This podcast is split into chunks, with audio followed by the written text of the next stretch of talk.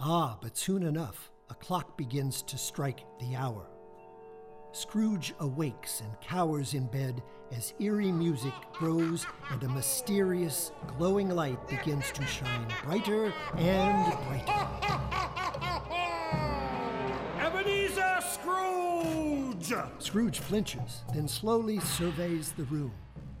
It is hung with holly and mistletoe, which reflect the light like a thousand tiny mirrors. Heaped upon the floor are turkeys, geese, game, poultry, haunches and wreaths of sausages, suckling pigs, mince pies, plum puddings, cherry cheeked apples, and fragrant pears. and reclining atop this bounty is a huge, jolly spirit. come, come forward. Come and know me better. Who are you? I am the ghost of Christmas present. You have never seen the like of me before. Never.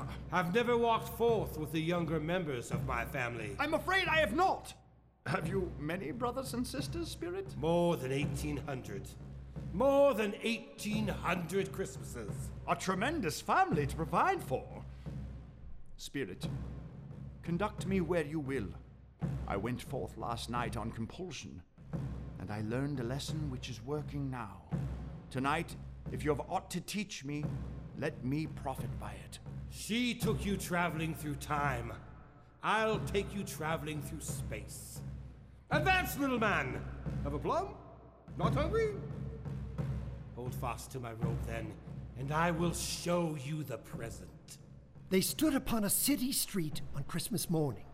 The people shoveling snow away from their housetops were jovial and full of glee, calling out to one another. And the Spirit smiled upon these revelers and sprinkled incense upon their dinners. Incense from his very unusual torch. Spirit! Spirit! What is in that torch? Flavor, warmth, spirit. I add zest to their feet so that their walk becomes a dance. I sprinkle savor in their nostrils. Deliciousness pours from my torch and lights on every table. The poor ones most of all. Why the poor? They need it most of all. oh, look, we've arrived. The Cratchit parlor is revealed with Mrs. Cratchit and Belinda setting the table when Martha arrives. Uh, who are they? The family of your 15 shilling clerk. There's Mrs. Cratchit, wearing a threadbare gown made brave by ribbons. Ribbons make a good show for sixpence, Scrooge. She and Belinda and Peter are greeting Martha home for the day. You know them well? I often drop in here. Potatoes are done, Mother. They can't be done. Your father's not home yet. Nor Tim. How can the potatoes be done when they're not here? He's coming. He and Tim are coming. Hide, Martha. We'll surprise him. Hide. Behind the table. One squeak from you, Mouse, and I'll chop your head off. Mrs. Cratchit, my love, it's cold out there. Merry Christmas. Still the prettiest girl in Camden Town, I declare. Merry Christmas, children. Ah, where's Martha? Mrs. Cratchit, where's our girl? Not coming. Not coming? Not coming for Christmas? Father? No, I cannot bear teasing him. Father? Father? My Father? clever family played a trick on me, eh? That's better, eh, Mrs. Cratchit? I do believe I am what is called a Spirit! family man. They're mauling him! Stop that! Stop that! He'll have no strength left for work tomorrow! Children, children, children, what do I smell? It seems good spirits have been at work here, eh? It's the pudding. It's steaming in the copper. Come into the washhouse, Tim, and have a look. Come on, Belinda. Ah, Martha. Oh, that's it.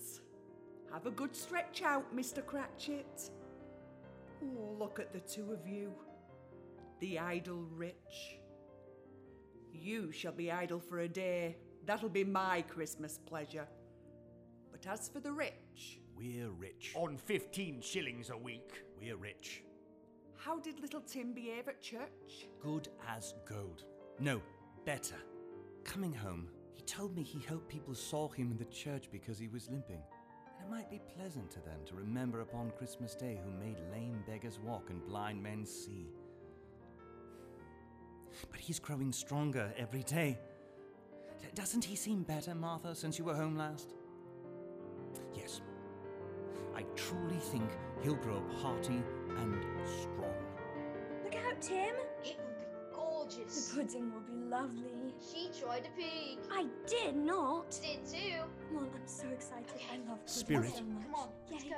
That boy. Tim, Martha, tell us about the milliner's shop. Well, it's all feathers and ribbons and bows and a straw.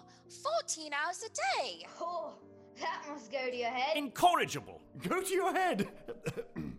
Dreadful. Peter, you are a goose. Good heavens, the goose! Peter, run to the baker's and fetch the goose. Belinda, mash the potatoes. Oh, I'll tend to the gravy. Tim, next to Dad. Martha. Oh, good heavens, I'm all aflutter. Oh, children, look at your father. He's beaming like the man in the moon. He's got what he wants. The goose? No, all of us together.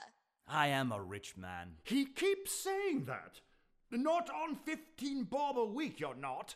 Smells so lovely. Oh, my goodness. smells so good. Look, everyone. Our goose is cooked. Goose has Oh, cooked. going to be so A yummy. remarkable lad. Such a handsome bird. Smells wonderful. I can hardly wait. Juicy too. Yummy, yummy. But that goose is a humbug. Remarkably cheap for the size of it. It's a very generous size. Yes, indeed, children. So minute a bird for so many people. Mrs. Cratchit felt herself lucky to get it at a price she could afford. Children, There never was such a goose. It elicited universal admiration. And eked out with applesauce and mashed potatoes, it was a sufficient dinner for the whole family. For once, everyone had enough. Wonderful word, enough. And the youngest Cratchits in particular were steeped in sage and onion to the eyebrows. But now, the moment of crisis is at hand. I'm so nervous. So nervous. I can't bear to watch it come out. there, there, my dear. Children, the pudding always puts your mother into a fine state. Don't tease me, Bob. Suppose it shouldn't have steamed through and through. Suppose it should break when I turn it out. What if someone climbed over the wall and stole it while we were busy with the goose? Face the catastrophe, my dear. Belinda will accompany you. Belinda, have the smelling salts handy. Oh, go on with you. It happens every Christmas, eh? Oh, my dear family. Such a day, such a day. Smells like washing day at a pastry cook's establishment. Something profound is coming. Children, children, salute the pudding. Salute your mother. You see, my dear, it's quite perfect. Oh, I had my doubts about the quantity of flour. Such a small pudding for so large a family. Hush, hush, hush. You don't want to miss the toast. Mr. Scrooge. I'll give you Mr. Scrooge, the founder of the feast. Founder of the feast, indeed. If I had him here, I'd give him a piece of my mind to feast upon. Mrs. Cratchit, it's Christmas. I'll drink to his health, for your sake. To Mr. Scrooge, the founder of the feast. To Mr. Scrooge. Scrooge. And to us, a Merry Christmas. God, God bless bless us. God bless us, everyone. Did you see that at the end, Spirit? With the lad, that little one with the crutch, Tim. He will live. Tell me, I see a vacant chair. A crutch without an owner. say he will be spared, kind spirit. If these shadows remain unaltered by the future, the child will die. What then? If he'd be like to die, he'd better do it quickly and decrease the surplus population. They hadn't enough to eat. Today they had. Enough is a wonderful word. A remarkable word. It means something different to each man. Use your excellent brain, Ebenezer Scrooge, and travel forth. Where? Our time is short, and we must visit the surplus. Scrooge would have preferred to stop at the Cratchit home, but that was not to be. Without a word of warning from the ghost, they traveled far and wide, visiting what Scrooge had called the surplus population. And every soul among them hummed a Christmas tune or had a Christmas thought, or spoke below his breath to his companion of some bygone Christmas day with homeward hopes belonging to it. Scrooge felt as if he were moving over an unknown abyss whose secrets were as profound as death. Scrooge suddenly saw the planet with great clarity. He grew to know the surplus population. He observed, tallied, and totaled in his best counting house way. He peeked into the soul of humanity, heard the carol upon its lips, and understood the memory of bygone Christmases in its heart. Being a man who respected numbers, the very quantity of human souls preoccupied with Christmas thoughts gave him pause. He turned in mid ocean to ask the spirit to explain and found himself in a bright, dry, warm parlor instead. Scrooge looks around trying to get his bearings. There is a party with punch and mistletoe and a small tree, along with Fred and Mrs. Fred, great with child, and their friends. Tis my nephew. Why am I here, of all places? Oh, I don't believe it. he did. He said Christmas was a humbug and meant it. More shame for him, Fred. He's not exactly sweet tempered, but a comical old fellow. I've heard he's very rich. You can't prove it by any generosity Fred's received. Oh, but he has given me a gift this old paperweight. Nothing rare about it, yet for some reason I quite treasure it. He shied it at me. well, he did. Yesterday, in his office. I've no patience with him. His offense carries its own punishment, my love. In spite of this bountiful gift, he doesn't seek out my company. He refused my invitation to dinner, which meant poor Toppy here had to eat Uncle Scrooge's share as well as his own. His absence is itself a kind of gift. But Uncle Scrooge has missed something far more important than a Christmas feast. What could possibly be more important than that excellent dinner? A dinner faultlessly wrought by the dainty hands of Mrs. Fred and her two lovely sisters. Better than the feast? My wife herself. Uncle has lost much by not knowing her. She is so altogether satisfactory. You'll never make a poet. Ah, me. Uncle's given us enough merriment tonight. It would be ungrateful not to drink to his health. We'll take a glass of mulled wine. Uncle Scrooge. Uncle Scrooge. Dear me, you oughtn't. I don't deserve. A Merry Christmas and a Happy New Year, wherever he may be. Thank you, nephew. May you have the same. Must we go? Must we, Spirit? Such a grand party. I want to stay. He knows how to give a party, does Fred? But the ghost did not give him time to linger. The party disappeared, and the ghost and Scrooge continued on their journey. Much they saw, and far they went, and Scrooge watched the ghost of Christmas present as he ministered to the surplus population. You look quite worn. Are spirits' lives so short? My life upon this globe is brief. It ends tonight. Tonight? At midnight. The time is drawing near. Spirit! Spirit! There is something strange and terrible! A claw or a foot beneath your robe! It is a kind of a claw. Look, Ebenezer. Look here! Look here! Scrooge turns to present in time to see him draw from the folds of his robe two children a boy and a girl. Wretched, abject, frightened, hideous, miserable. They kneel, clinging to his robe. Spirit, are these yours? They are man's. They cling to me, appealing from their fathers. This boy is ignorance. This girl is want. beware them both and all their kind. But most of all, beware the boy, for upon his brow I see written doom. Unless these writings be erased, these are our discarded fruit. Have they no help? No refuge? Are there no prisons? No workhouses? No treadmills?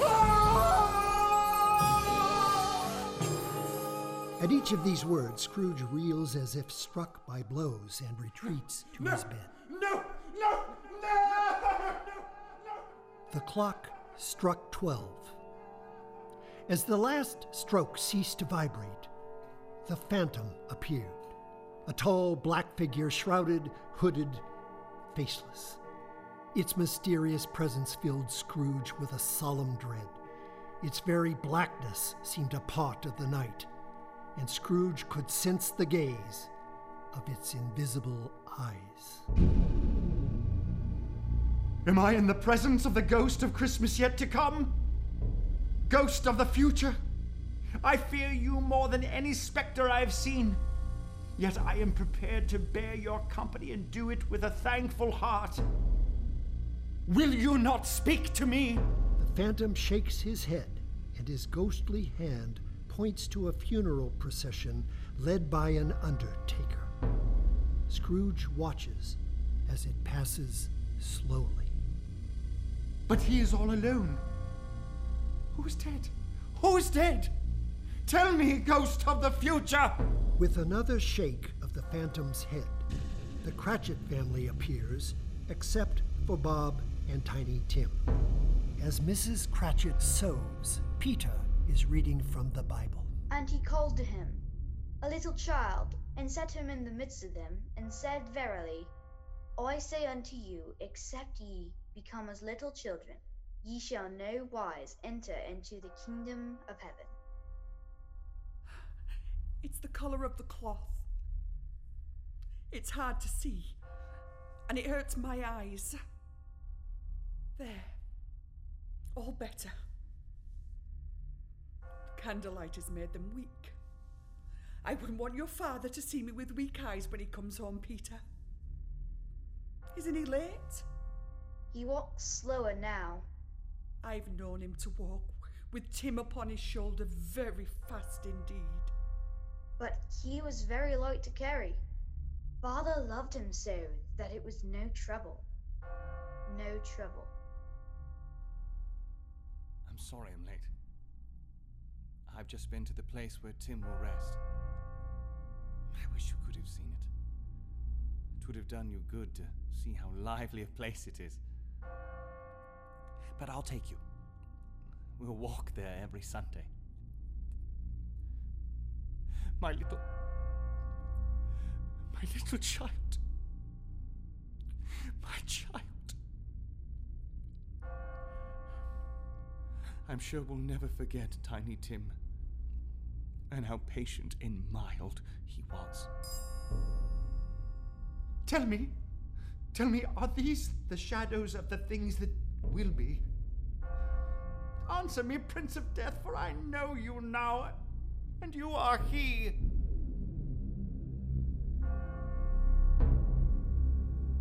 Death is the subject of your lesson, and death I must learn. Yet another funeral procession appears, and Scrooge approaches the coffin.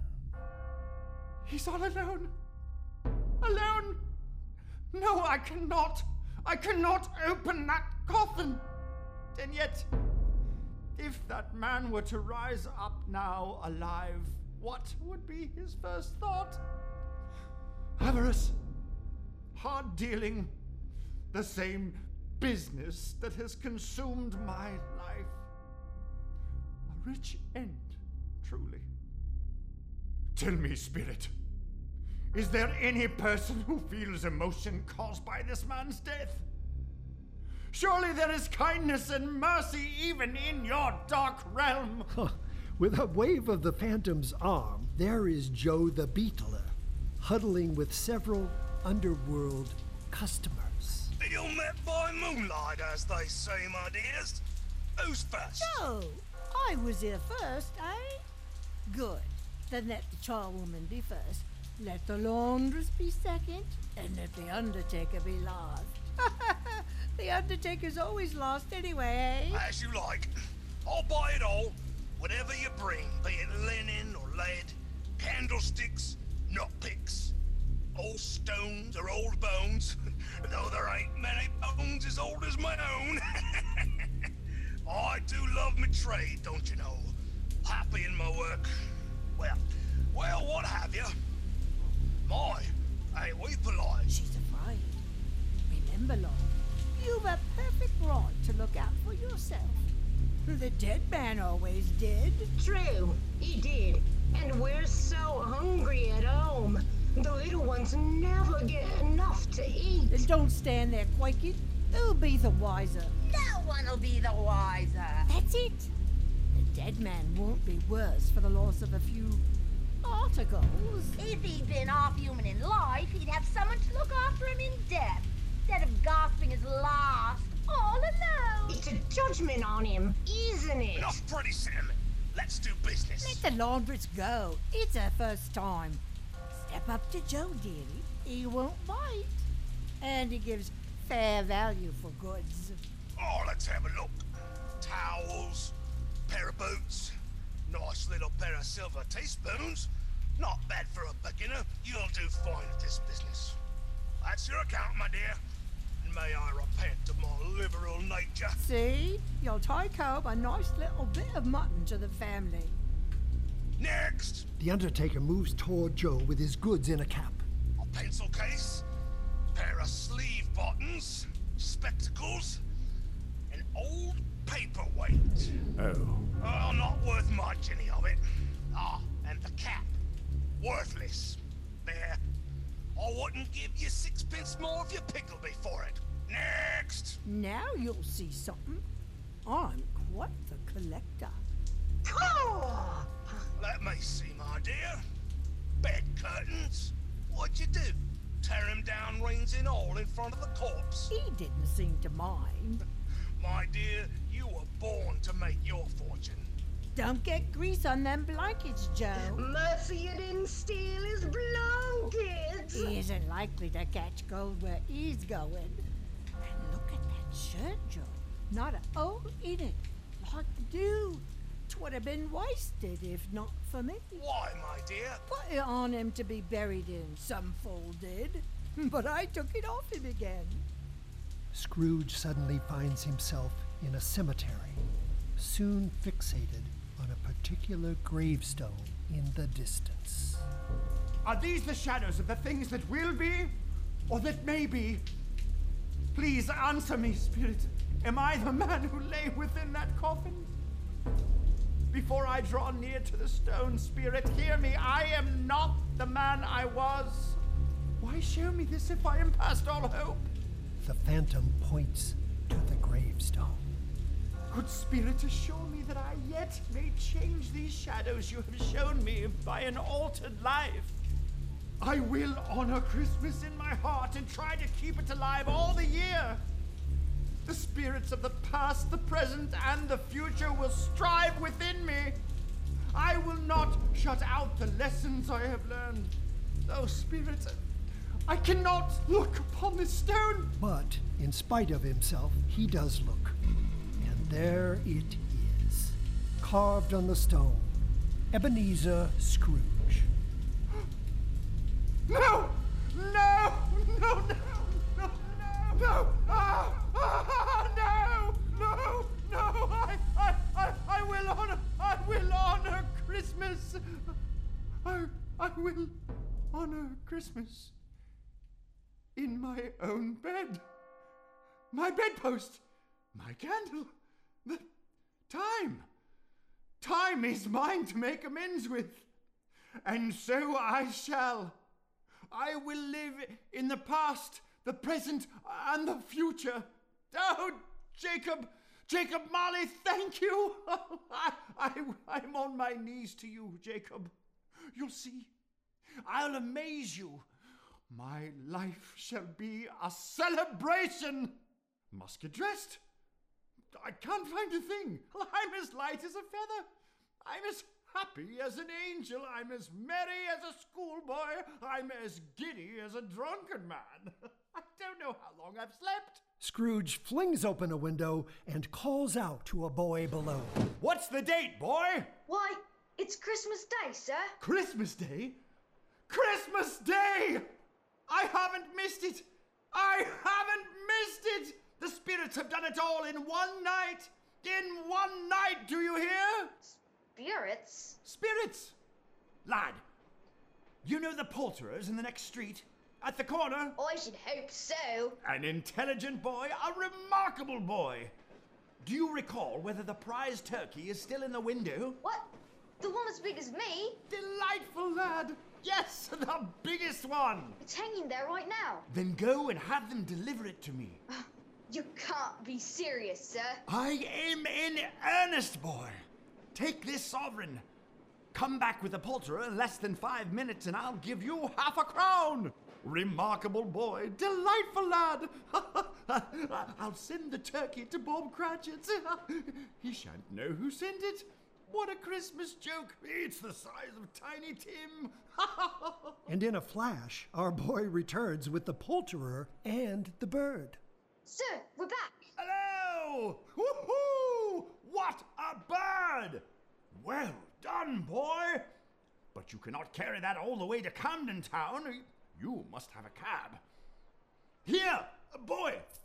For the poulterer, for the bird, for the cab, to Bob Cratchit, number 10 Camden Drive. For you! And a Merry Christmas! Magnificent boy, magnificent bird. Tiny Tim's face. I must be on my way.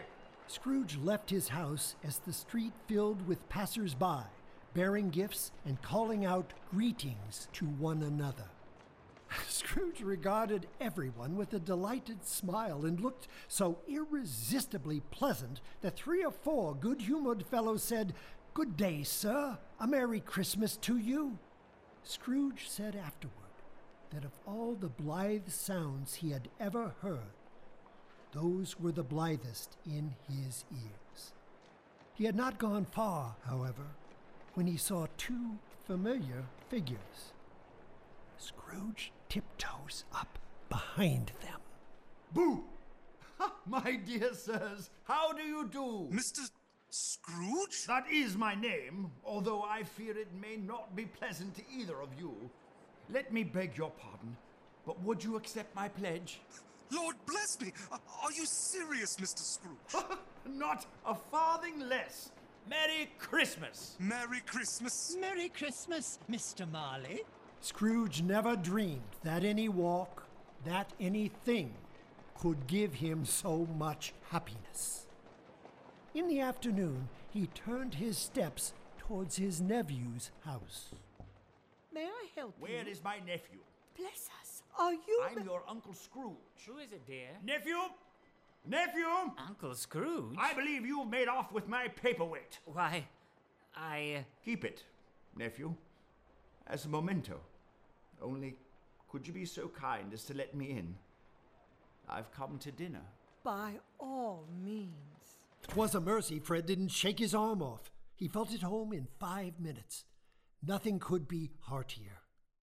Wonderful party, wonderful games, wonderful unanimity, wonderful happiness. But the crowning delight of this very altered Mr. Ebenezer Scrooge came when he arrived at the office the next morning. Ooh, he was early there. If only he could be there first and catch Bob Cratchit coming late.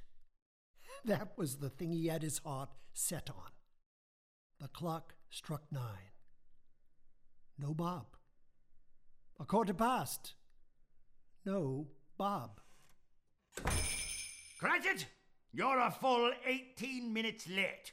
I'm very sorry, sir. I I am behind my time. Indeed, you are. But it's only once a year, sir. I- It shan't be repeated. I. I was making rather merry yesterday, sir. I'm sure you were. Cratchit, I cannot stand for this sort of thing any longer. And therefore, therefore, I'm about to raise your salary. Merry Christmas, Bob!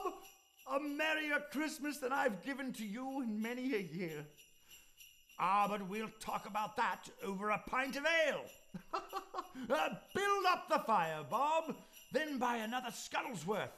Do it before you dot another I, Bob Cratchit. Scrooge was better than his word. He did it all and infinitely more.